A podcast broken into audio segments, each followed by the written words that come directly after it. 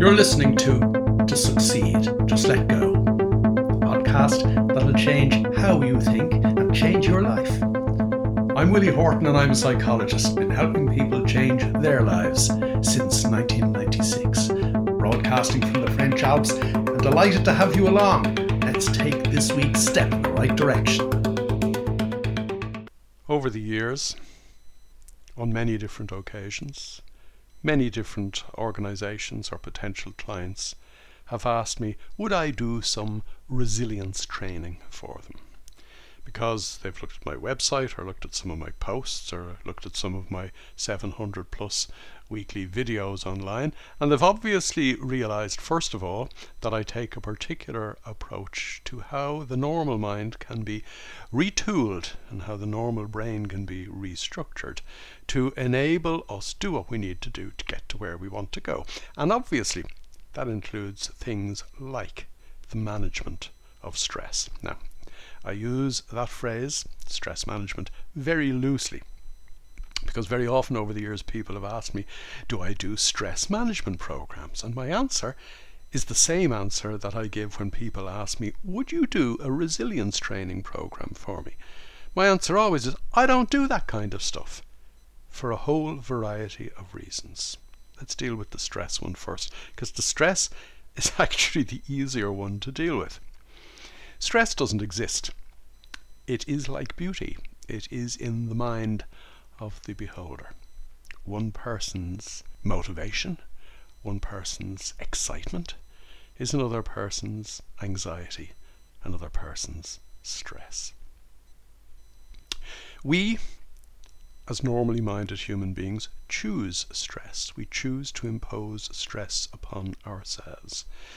It is a figment of our I was going to say our imagination, but it's a figment of an automated process known as cognitive appraisal, where I evaluate what is going on and decide whether I'm up to the task or not.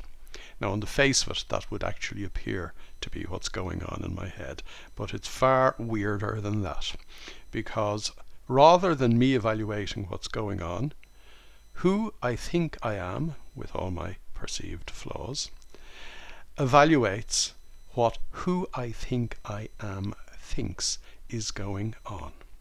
We're three or four steps removed from reality. Then, who I think I am, having evaluated what who I think I am thinks is going on, decides whether or not who I think I am is up to dealing with the imaginary challenge that has been put before me in nothing other than my own mind. Yeah, life is full of challenges. Life will throw curved balls at you all of the time. Some of them, by the way, you can just let drift by. Very often, the stuff that does people's heads in. Very often, the stuff that is crowding people's to do lists. If they get distracted, for example, by something real that they have to do, or for example, a real crisis that, you know, they have to go and firefight, they discover that a lot of the stuff that was on their to do list kind of looked after itself, or maybe somebody looked after it in their absence. The fact is that we burn an awful lot of our own neural energy. We waste an awful lot of our own precious vital energy getting stressed about stuff that doesn't require our attention at all at all. But what about the stuff that does? First of all, you'd be far better able to deal with what you have to deal with if you didn't think that you were stressed as a result of being confronted with the fact that you have to deal with it. Uh, there's there's a load of research. There's a load in particular of neuroscientific research in relation to how much easier it is to do what you have to do when you take all the flawed thought processes of the normal mind out of the equation. And actually, one of the most flawed thought processes that we carry around with us and hold dear to us daily is the thought process that gives us the warped impression of who we think we are. And that is always, always going to lead to an automated choice to be stressed because we always think we are less than who we actually can be. Not one of us, using our minds normally, can begin to understand our own potential, our own potential for coping, and I'll come back to that word a little later on, our own potential for simply doing what we need to do in the face of adversity, and even more importantly, our own potential to do what we need to do to live the kind of life that would enable us live up to our true and real potential. What a difference between what I've just said and somebody who's suffering from stress, or should I say, somebody who thinks they're suffering from stress. But as I've said to many clients over the years, if you think you're suffering from stress, you are. Pure and simple. It is all a product of thought. So, am I saying that stress is not real? Yes, I am. Am I saying that the actual physical results of being stressed are not real? No, I'm not saying that at all because there is years of research in relation to what stress does to the mind and the body. Cast your mind back, any of you listening to this who is old enough, like myself, to remember when people died of stomach ulcers caused by stress. Because one of the things that we know for sure is that regular stress, and in particular, not big stress, drip, drip, drip effect of low level background, everyday stress, that suppresses the digestive system and gives rise to all kinds of digestive illnesses. Let me put it another way. The lack of ease in the mind that produces the thought that gives rise to stress creates a lack of ease or a disease in the body. We know, for example, as well, that stress suppresses the immune system.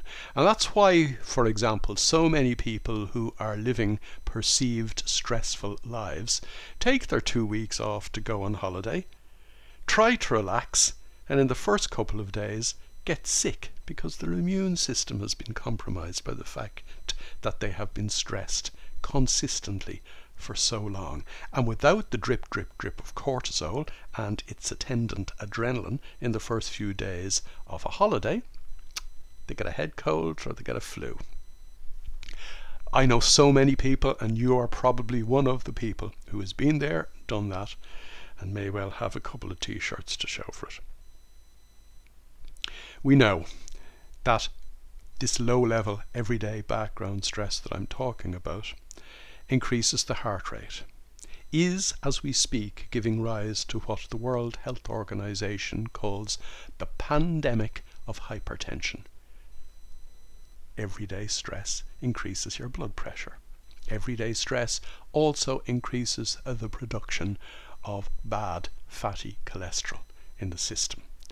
Everyday stress is directly related to pretty much all cardiovascular incidents. There's research going back even to the 80s on that, that basically concluded with the sentence that said everybody that was interviewed in all the main hospitals on the east coast of America in cardiac care units knew exactly why they were there. They could pinpoint exactly the cause of the stress that led to their having a cardiac incident. We know this stuff. And yet, and yet, stress is something you choose to do to yourself. Now, stress is hardwired into us, by the way, because 10,000 years ago, if a tiger jumped out of the bushes, the stress response would be triggered straight away. The stress response would turn off my digestive system and my immune system because I don't need to worry about whether I'm going to catch next winter, winter's flu or not in that moment. And I certainly don't need to worry about whether I'll suffer from indigestion after this morning's breakfast. In that moment, what I need is highly oxygenated blood pumping through my veins. In other words, the heart rate and the blood pressure have gone up. That saved my life 10,000 years ago because that stress response, allied to a complete and utter clarity in my doing mind, enabled me do just what I need to do in that moment to survive. There are no man or woman eating tigers in the 21st century. There are the imaginary paper tigers of the boss you don't like, the person who bullies you, the person who you married and you don't love anymore, the children who are doing your head in, the teenagers who are really doing your head in. All these little paper tigers trigger the same stuff that was triggered by the real thing 10,000 years ago. And it's happening to most people every day. And it could be even less significant stuff that is triggering that stress. Like, oh, it's Monday and I don't like Mondays. Oh, it's Wednesday and I'm going to have to wait another two days for the weekend. Oh no, I'm stuck in traffic again. Oh no, I'm late for the train. Oh no, my internet isn't working. Blah de blah blah. Little stuff, all of which passes. But what doesn't pass is the damage we do to our own minds and bodies as a result of choosing to be stressed until we choose to do something about it. Hold that thought for a minute because I want to come back to where this particular episode started on the basis that so many people over the years have asked me would I do some resilience training for them. Resilience means that I am going to do my utmost to put up with the stress that isn't there. It's absolutely crazy in every single case where I've ever been asked, Would you do some resilience training for us? I have said, I don't do that kind of thing. Why would I train people to put up with what isn't there? Or even if there is stuff like ongoing serious pressure. Uh, for example, I work with one particular client who has been working through and dealing with crisis after crisis in his particular organization for seven straight years, with almost no respite at all along the way. So that is a guy that can either cope with that, and I said I'd come back to the word cope, he can either cope with that or he can take an entirely different approach and say, well, I don't need to cope with the thoughts in my own head that would give rise to the stress which multiplies the real pressure that I'm under. I think I'll just turn up to the here and now and deal with the real things that I have to deal with, which would otherwise run away with me if my mind let them. It's interesting that so much has been written about resilience and the extent to which the human race prides itself on its resilience. Yeah, you know, if we go back again to 10,000 years ago and, you know, the migration of the human race to various different parts of the world and the various different climatic challenges that they encountered or survival challenges they encountered, yeah, just like stress saved our lives 10,000 years ago, resilience enabled us survive and thrive 10,000 years ago. But again, we don't have those challenges in this day and age. What we have now is stuff that we have to deal with and stuff that we don't have to deal with. So why would we pride ourselves on putting up with stuff that we shouldn't have to put up with at all? Simple example. If I am stuck in a difficult relationship, if I'm stuck in a toxic relationship, why would I be resilient rather than ending the toxic relationship? It's a, it's a very simple question. And people will say to me, Oh, but I couldn't end that relationship. Or what would the other person think? Or what would I do on my own? Or, you know, again, 100,000 different excuses that all come from thinking about how much better off I am in the toxic relationship than thinking about that I mightn't be better off afterwards. You know, it, it's back to the point that I made earlier on in relation to potential. It's only when we get out of our own way, when we stop our own thinking mind, thinking up these excuses about things that we really need to do in life to stop putting up with stuff that we shouldn't have to put up with. It's only when we stop giving attention to those thoughts that we actually liberate ourselves and enable us do the right things in the right way at the right time without any of the attendant bravery and courage that normal people would think is required. You see, the only reason that normal people think you need to be brave and courageous is that they're thinking about it and they're thinking about how doing the right thing would take them outside their comfort zone and they're thinking about the fact that you know that's not me. it's all it's all again based on thought. There's no point in this life in putting up with anything with which you shouldn't put up whether that be the ongoing pressure of a job. You know, it eventually gets to the point in most people's lives where they say, Well, I've actually had enough of that. Or as somebody said to me recently, God, I wasted the first 59 years of my life. What they had realized was that, that they now had a choice. So it didn't matter what had gone before. What matters is what they did now, what choice they made when they were talking to me. And that's what matters to you now. It doesn't matter that you've been suffering from stress or thinking that you've been suffering from stress and as a result really have been suffering from stress for the last X number of weeks, months, or years. It doesn't matter that you have been priding yourself on the resilience of putting up with crap that you shouldn't be putting up with at all for perhaps again weeks, months, or years up to now. None of that matters. What matters is the next choice you make in this here and now. And the choice you have to make, strangely enough, is not a momentous choice. The choice you have to make is well, will I turn up to the here and now? Will I turn up to my own life? Or will I continue to let my automatic mind choose stress over peace of mind, choose resilience over dealing with what needs to be done and moving on, or will I take charge of my own state of mind? It's an awfully, awfully simple choice. It's literally life changing, but it's an awfully simple choice for the simple reason it's a choice that's just made now. You don't have to decide today to utterly change your life off into the future, but the choices you make now will impact and actually create or recreate, reinvent perhaps, your life off into the future. Because your life is only lived in now. It's the only place in time in which we can be. It's the only place in time in which we can put our best foot forward. And yet, we're saying things to ourselves like, well, I put up with this for years, I'll soldier on and I'll be proud of it, I'll give myself a medal. Or, you know, I couldn't break away from the relationship in which I find myself, even though I know I'd be the better for it because it'd make me, it'd take me outside my comfort zone. Or I, I, I'll, I'll put up with it, I'll put on a brave face. I'll do it because everybody else is kind of in the same boat too. And, you know, to be quite honest, most people are in that boat because most people are normal. Think about what the word normal means. They're actually conforming to a set of norms that enough normal, crazy people have got together to decide upon. This is the way we live our lives. You need to start living your life your way. You need to start forgetting about the need we all think we have to cope with what life throws at us.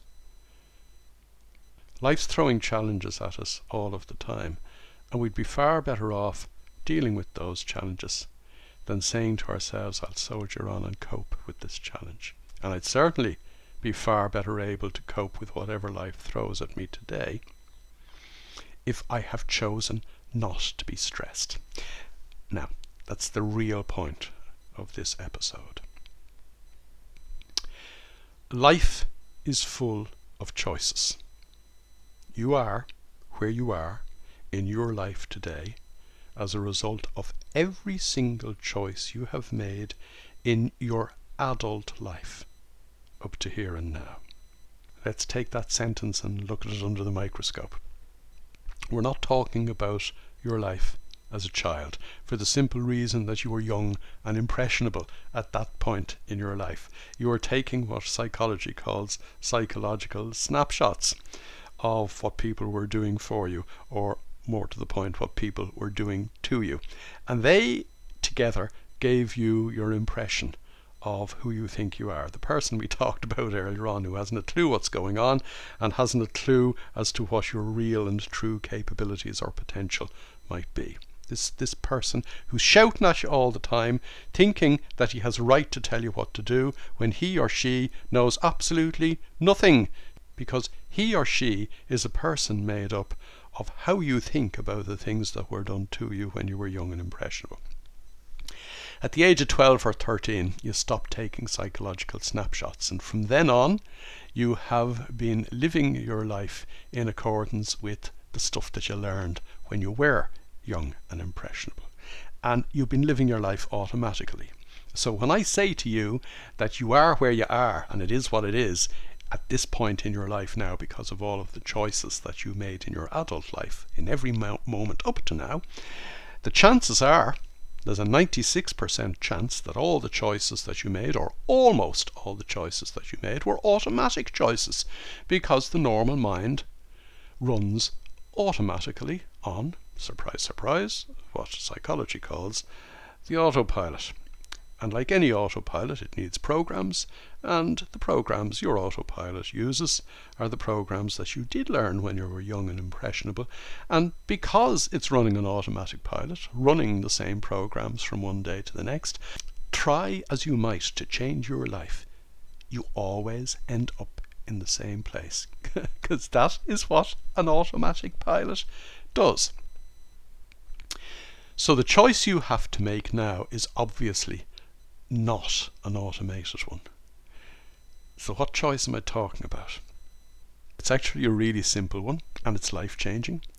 The choice you have to make now is whether I will let the autopilot run my mind now or not. It's that simple.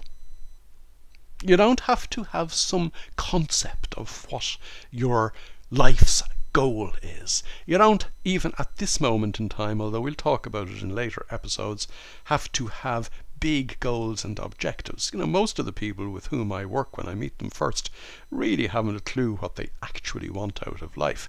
A lot of them think they know what they want out of life, but then you're back into the world of thought. And as you will have gathered, as this episode even has progressed, thought gets us into trouble. Thought brings us to dark places. Thought burns our energy. Thought kills our body. We need to stop thinking. That's the choice. So, in this moment, you have a choice between paying attention to what's actually going on in the here and now or leaving your mind race on autopilot. It couldn't be simpler.